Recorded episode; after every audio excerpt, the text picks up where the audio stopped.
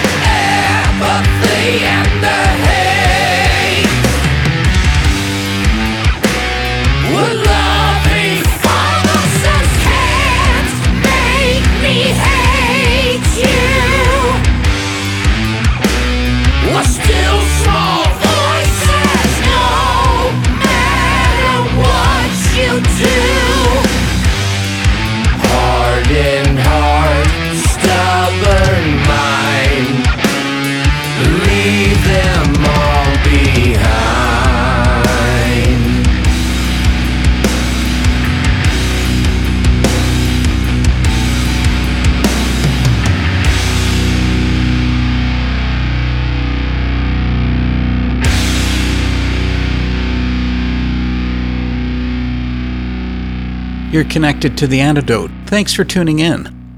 Some incredibly sad news arrived to my inbox a week ago, announcing the passing of one of the greats in Christian metal, one of the founders of the band Tourniquet, Ted Kirkpatrick. Led by Ted, Tourniquet won all kinds of music awards, and Ted's talent on the drum kit is legendary. I mean, HM Magazine readers voted Ted as their favorite drummer 11 times.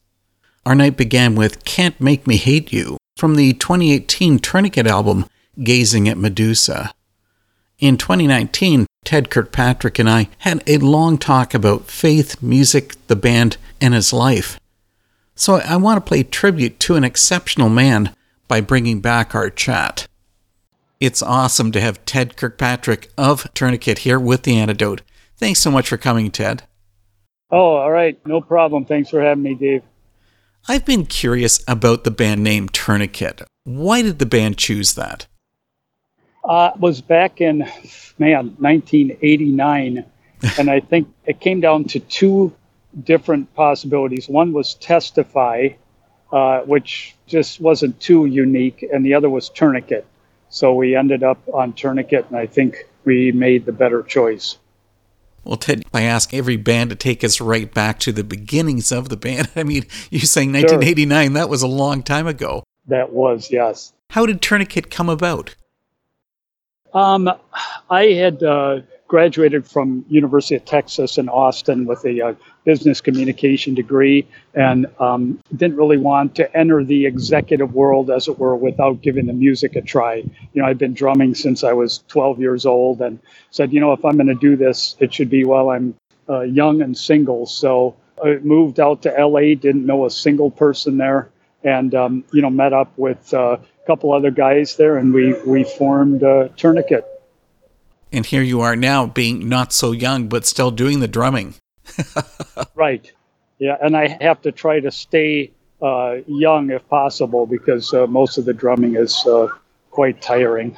It's good for an excuse to keep in shape. I have no choice. We've got to talk about those drumming skills. You must know that you're an exceptional drummer. But is building your skill up to that kind of caliber as easy as you merely make it look? Uh, I would say absolutely not. You know, I, I tell people that it's easy to be mediocre at almost anything. I don't care what it is, you know, sports, music, uh, art, um, whatever. I'm not saying in any way this applies to me, but it, it, definitely is extremely difficult to reach that upper echelon because it's very frustrating. And with drumming, you got four limbs, they're not meant to uh, work independently from each other. You know, your feet are kind of supposed to be coordinated with, with your arms, and uh, one hand is kind of coordinated with the other one. So when you get to the point of drumming where it requires disassociation, where your feet are playing one thing while even one foot's playing something, the other foot's playing something else, and your right hand is playing something different from your left hand. It's just not how we're wired. So that's the point where a lot of people with drumming just say, forget it. I'm good enough. Let me, let me stick to what I know. But uh, to start to do that kind of stuff, that that's when um, the frustration sets in, and then a lot of people just plateau at that point. You mentioned about starting to drum when you were 12 years old. Have you ever hit the point where you've said, you know what, I've had enough of drumming?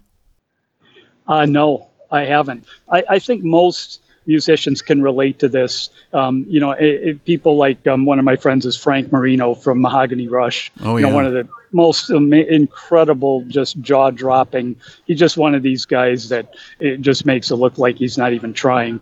And, you know, and, and I know he's been asked and he just said, you know, when I got to a certain point, I really never practiced anymore.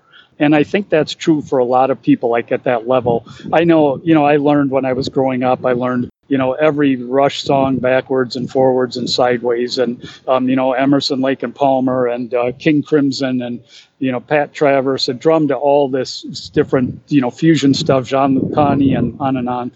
So we call it woodshedding, you know, and I think to get to a certain point, you've got a woodshed for a long time, and I, and I put in my hours and my frustration. Then when you get to a certain point, I think the practicing drops off so people say, how, how often do you practice? I'm like, not too much. You know, if it, it, it has to be for a purpose. You know, like I'm practicing to try to make my drumming great for a specific tourniquet song or something. It's not just like sitting in there practicing. So um, that, I think it gets to that point. Something else that you also do is that you're the primary songwriter. Right. Yep. There's not too many drummers that actually fit into that slot. No, you're right. I, would say there's a few that are or were lyricists. Neil Peart's a perfect example. You know, he wrote quite a bit of the Rush lyrics, but I, I'm not really sure I know of anyone else, uh, maybe you do, that not only writes the lyrics, but writes pretty much all the music. And when I mean all of it, I mean every harmony, every vocal line, every vocal harmony, every counter melody, the guitar riffs. Um, so, yeah, that, that part is, I would say, extremely unusual. I, I, I'm not aware of another band where the drummer pretty much writes everything. According to Last FM, the band's most played song is Melting the Golden Calf from your 2003 album, Where Moth and Rust Destroy. Wow. All right. What is it about that song that has attracted so many listeners? it's a, a groovy song. It, it's a very heavy groove to it. Um, it's kind of a mid-tempo song, and um, it's actually one of my favorite Tourniquet songs. I'm kind of surprised to hear that, but that's really cool. And um, oh, it's got great guitar playing from uh, Marty Friedman plays on that one.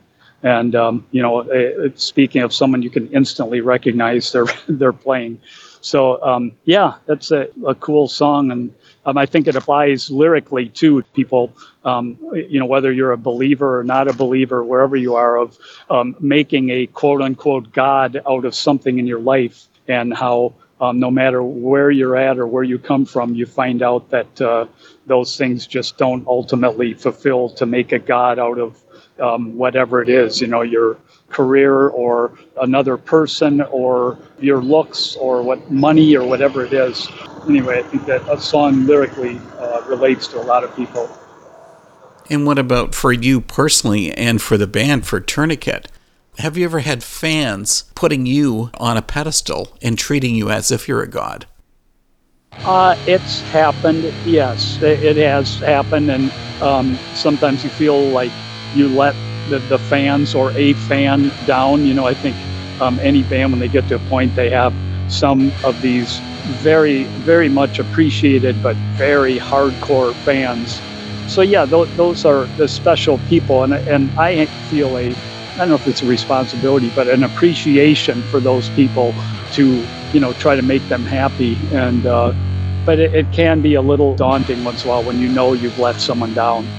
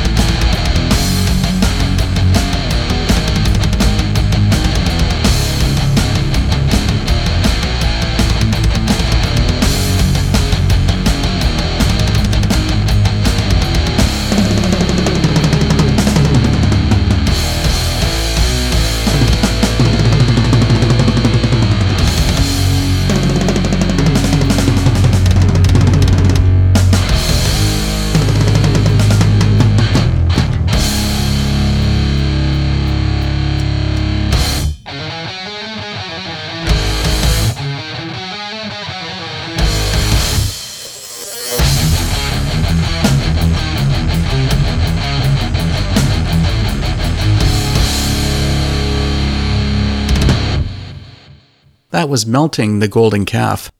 Something that is unusual about Tourniquet is the music that influences them. That was something I asked Ted about during this part of our talk. The music of Tourniquet has been described as Beethoven meets Frankenstein, and I find that mm-hmm. just hilarious, but I understand it. Is classical music really your largest influence? Oh, it is. It is by far. Um, and so many people just trot this phrase out. They say, "Oh, I love all kinds of music." Uh, oh, really? Do you like the uh, Norwegian black death metal? No, I guess not. Oh, do you like opera? Do you like uh, Wagner operas? Uh, no. So they don't really mean that. They mean they like everything from Taylor Swift to Metallica. That's what they mean.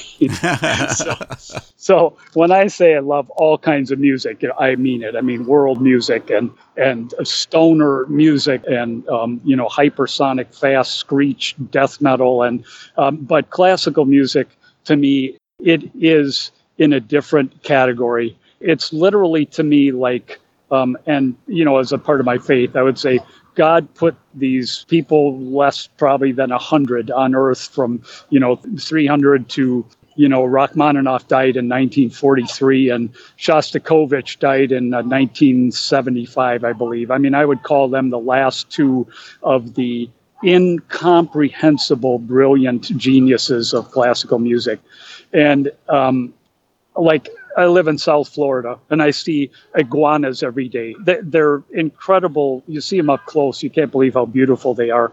And they look like dinosaurs, you know, like a relic from the Pleistocene age or whatever. But classical music is instead of looking out your window and seeing iguana, you look out your window and you see a 60 foot long brontosaurus chewing on a palm tree. That's what classical music is. You know, you, you can't compare these people to anything. People say, well, you know, Duke Ellington was a composer and Paul McCartney's a composer. It's like, please stop it, stop. So my passion is classical music. You know, the the music of Beethoven and Mozart and Gustav Mahler and Chopin, and you know, I could go on and on. So to answer your question, uh, yes, absolutely, that is my biggest passion and my biggest influence in songwriting is classical music. You showcased some of that on your solo album, In the Shadow of the Masters. Yes, and it brings in that classical influence because you were adding your drums to classics like Chopin Etude Opus 10 number 4. So you have to tell me have any symphony orchestras asked you to join? Uh, they haven't, but I know there's people that have heard that album and been interested to hear it. You know, I, I was in uh, lived in Milwaukee for a long time and had season tickets to the Milwaukee Symphony there, so I know um, the principal violinist. He's heard the music. You know, this is a guy that plays a 300 year old Stradivarius violin, and um, his name's Frank Almond. So he he's aware of it. And on a couple of our albums, we've had members of symphony orchestras in on it. And also, one of the songs on that album is uh, Agustin Barrios. It's his. Uh, uh, it's called the Cathedral, and it's the allegro part on that. And the guy that played that is one of the the greatest uh, guitar players in the world, Denis Azabagic. And he heard it with the drums and just said, "Oh my gosh, I absolutely love this." So he was pleased with it. And not every classical musician would react that way. Some would say, like, oh my gosh, drums over Beethoven? Come on, dude. You can't do that. But I did it.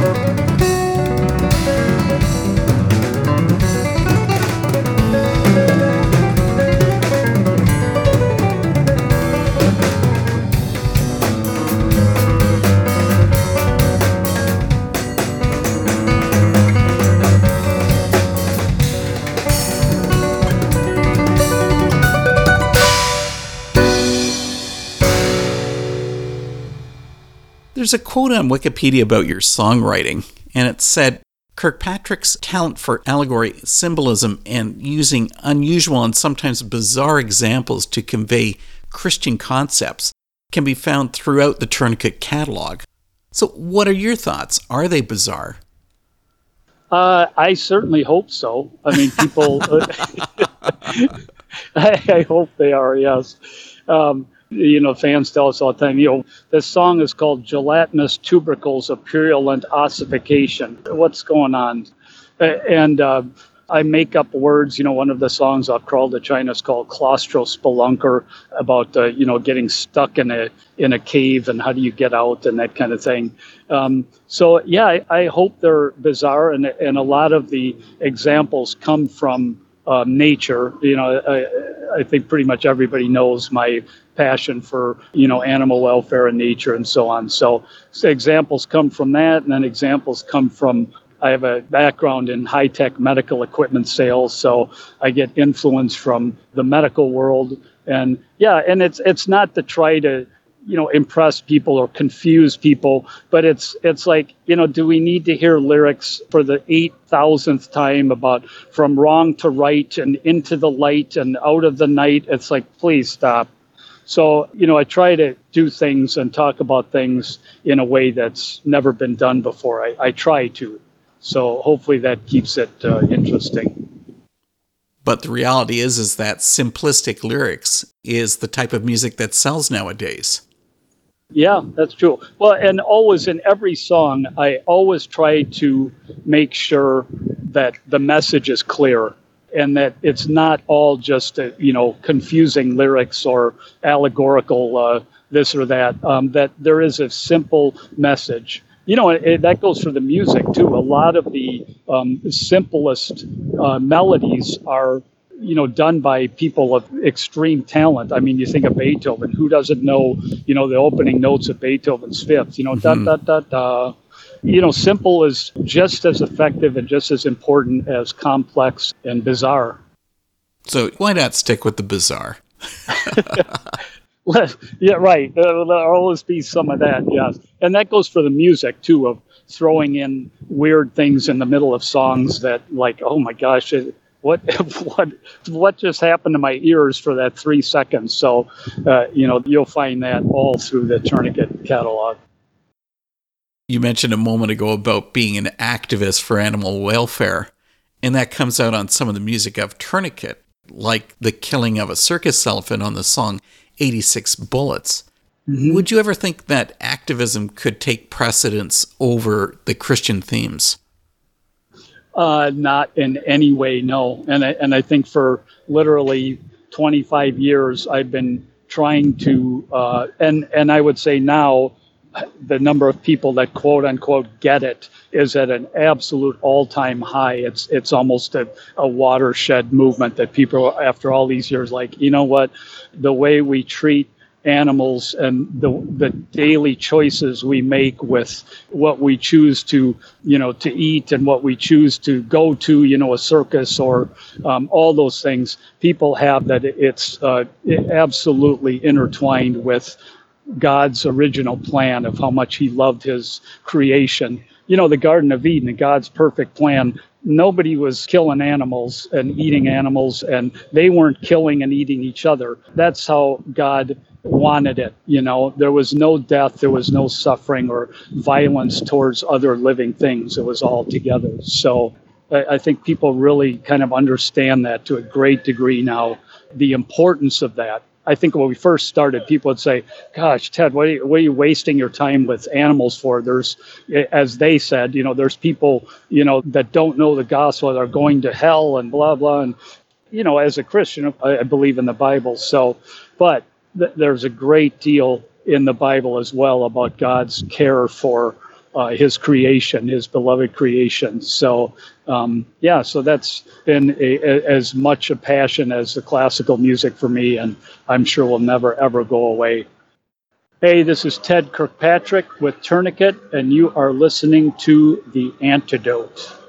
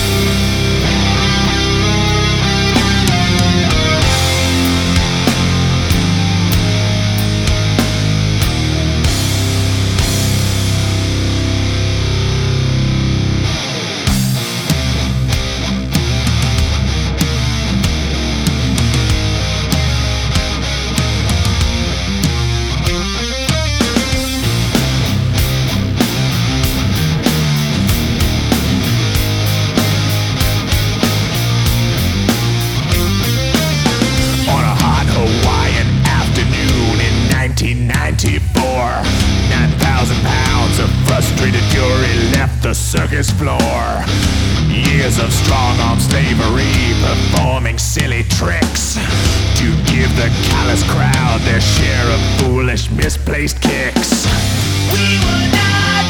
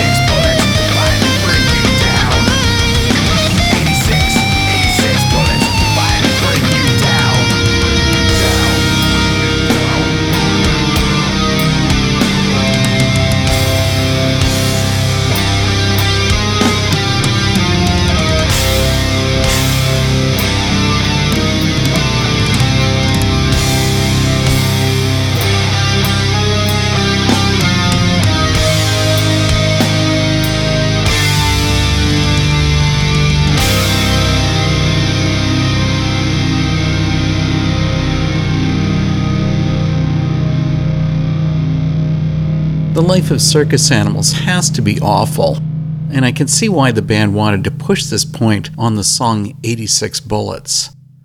Up next, Ted and I got into Tourniquet's music that was found on Gazing at Medusa. Tourniquet should be considered prolific. You've got two live albums, an EP, and now with the release of your latest album, Gazing at Medusa, that brings the band up to 10 studio albums. You make it seem like creating music is easy, but is it? Boy, is that a great question. Um, I would say at times it's like pulling teeth. It's very difficult, and at other times, uh, you know, a few songs I've I've written in 15, 20 minutes that they just poured out, and there they were. But I would say songwriting is definitely work. Um, and I, I always think of the riffs first. The guitar riffs pretty much always come first, and then I plan the drums around that. Yeah, I, I certainly don't feel like I'm out of you know, we call it, are you out of ammo? You know, you got no other ideas to share. So I, I feel like I, I will never stop writing and releasing music. And as long as there's people that seem to enjoy it, I, I, I don't see any end in sight of music to, uh, to write. During high school, I had an English teacher who wrote a series of texts on mythology, so I'm really familiar with Medusa. Hmm, uh-huh. How about explaining the character for our listeners? Well, uh, Medusa is a, a Greek uh, mythological uh, figure that uh, if you looked at her directly, you would instantly turn to stone. And, um, you know, there's a great Medusa in the movie Clash of the Titans. You know, there's two versions of that, an older one and a remake. And that's some good stuff right there. Uh, so, what it relates to is, and the song talks about it, and it's sung so well by um, Deen Castronovo, who, you know, is a in Journey for years and in Ozzy's band, and you know, a, a great, great drummer, but also a fantastic uh, singer. Mm-hmm. He sang that song, the title track, along with Aaron. You know, in our band, the guitar player does the the nasty vocals, and Deen does the singing stuff. But it, it talks about how the Bible. There's a verse the Bible says, "I can do all things through Him who strengthens me." So it's just kind of about when God has the power and to um, make our lives powerful, and we can stare right into the face of Medusa without turning to stone. What about for Ted Kirkpatrick? Have you ever encountered a personal Medusa? Ah, uh, I would say yes. Yeah, yeah. I mean, there's there's times in my life uh, I don't have any kind of uh, dramatic story. I've never been into drugs um, you know, there's been times when my faith has been tested where you wonder what it, that God is not doing anything in your life for a long, you know, extended period of time.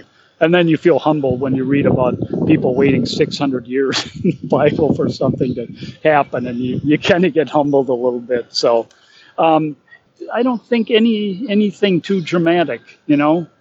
Who knows? Maybe tomorrow I'll have something that'll knock me on my rear. you never know.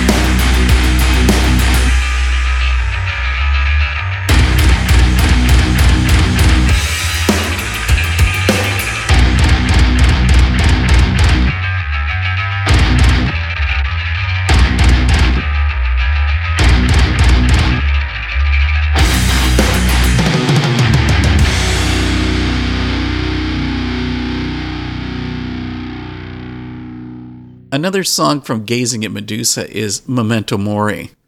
It's a reminder that we're mortal, we're going to die one day, and we should consider where our soul will end up. So here's a rough question for you Is aiming your music on your Christian faith a way to rack up points for the afterlife? Um, you mean, are you like more rewarded for pointing people that way? Exactly. Yeah.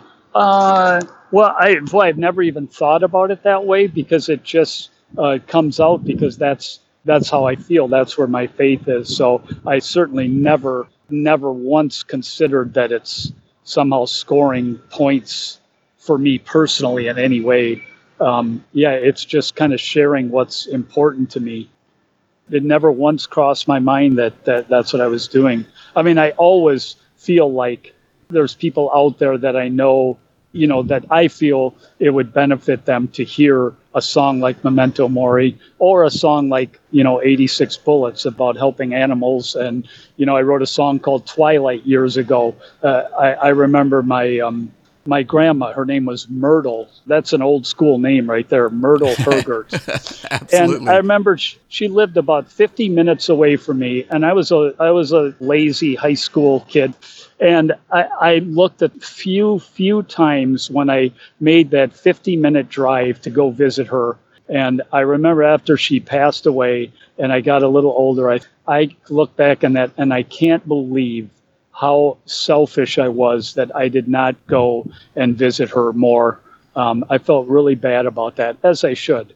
And so I wrote a song called Twilight, and it's a song about the neglect of the elderly in our society. That song had a dramatic effect on me when I wrote it, and thankfully on other people as well. The new album, Gazing at Medusa, is different from the other Tourniquet releases. I don't know how to describe it. It's like the songs sonically snap at you, but I, I'm Uh, sure you've got a better way to say it than I can. Yeah, to me, hands down, this album has our best production sonically of any album. Uh, Um, it, so that that's a, a credit to um, the the guy that mixed and mastered it, Aaron Pace. Man, is he talented! Uh, Just the way he can separate the sounds, where you hear absolutely everything, and everything is like slamming in your face. Um, and then the mellow parts are very, very clear. So I'm absolutely thrilled with the production. To me, it's hands down the best drum sound we've ever had. I think it's also uh, the guitar sound too. A lot of people have commented they just can't believe the uh, the guitar sounds on it. That's a credit to carefully recording, you know, on our part, and then a huge credit to, as I said, Aaron Pace for his uh, brilliant work on it.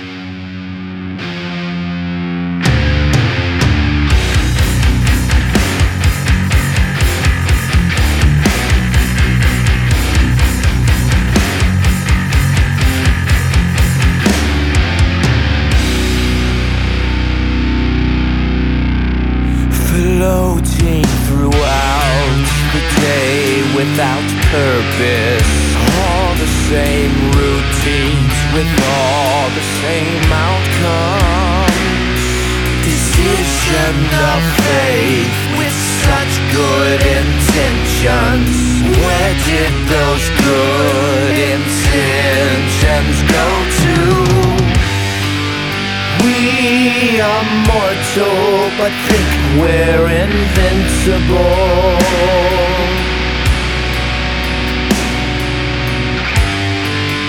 We are fragile, but think that we're fearless.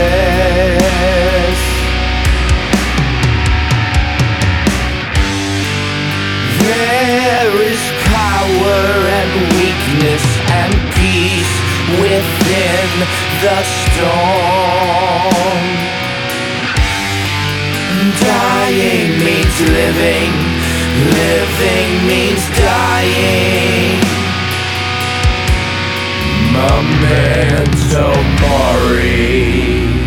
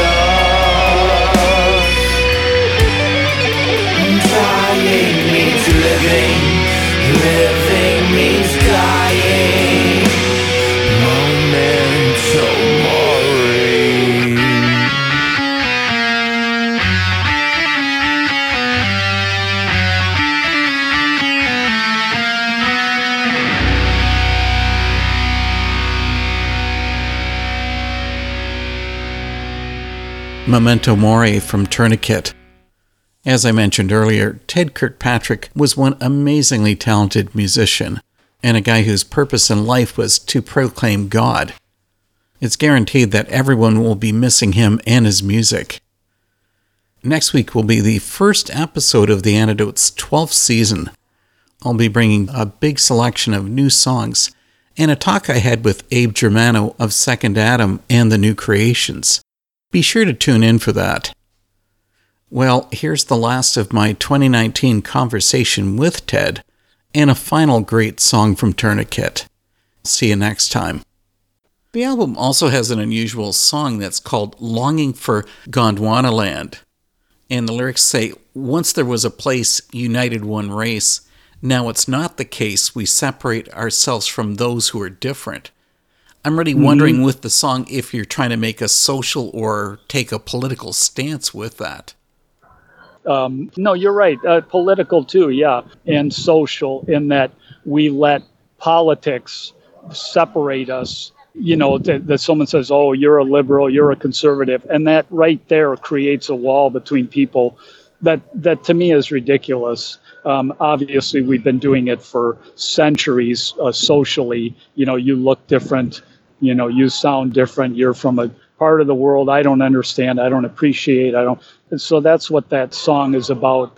It's it's just a, a message for everyone to you know accept people, not only accept but learn to appreciate the differences in people and where they come from and where they uh, where they're going and yeah, just a song about you know it's kind of a cliche these days, but a song about unity and can't we all get along with Gazing at Medusa being your 10th album. So, what about looking into your crystal ball and telling us what to expect for album number 20? uh, yeah. Uh, 20's down the road a ways, right? Yeah. Um, I, I can't imagine a time in my life ever that I won't like super heavy music. So, you know, this is obviously a common complaint with fans of bands is that oh you know they were so heavy in the early days and they just got more mellow and mellow as time went on and as the the dudes got older and i i can't imagine a time i mean i kind of relate it to if i live to be 85 if I sit down and watch Beavis and Butthead, I guarantee you I'm still going to laugh if I'm 85 years old. And and the same is true with heavy music. I can't ever envision a time when I won't love the sound of a, you know, super distorted guitar or hypersonic speed or a ultra slow. I will always love extremes, and I, I just can't envision a time when I, that will ever uh, be any different. Ted Kirkpatrick has been speaking with the antidote. Ted, I really appreciate you taking the time to have a chat with us. Oh, it's been great. Great questions. Um, makes me think, so I, I appreciate that.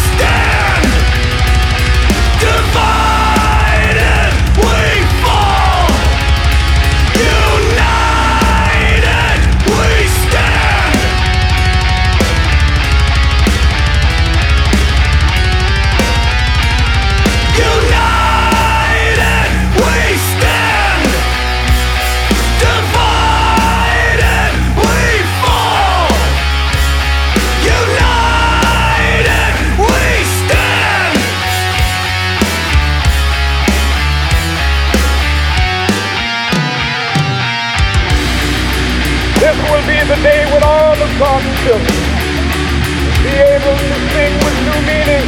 Tears of thee.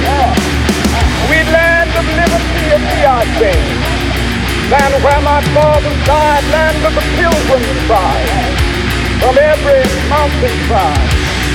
Let freedom ring, and if America is to be a great nation, this must become true.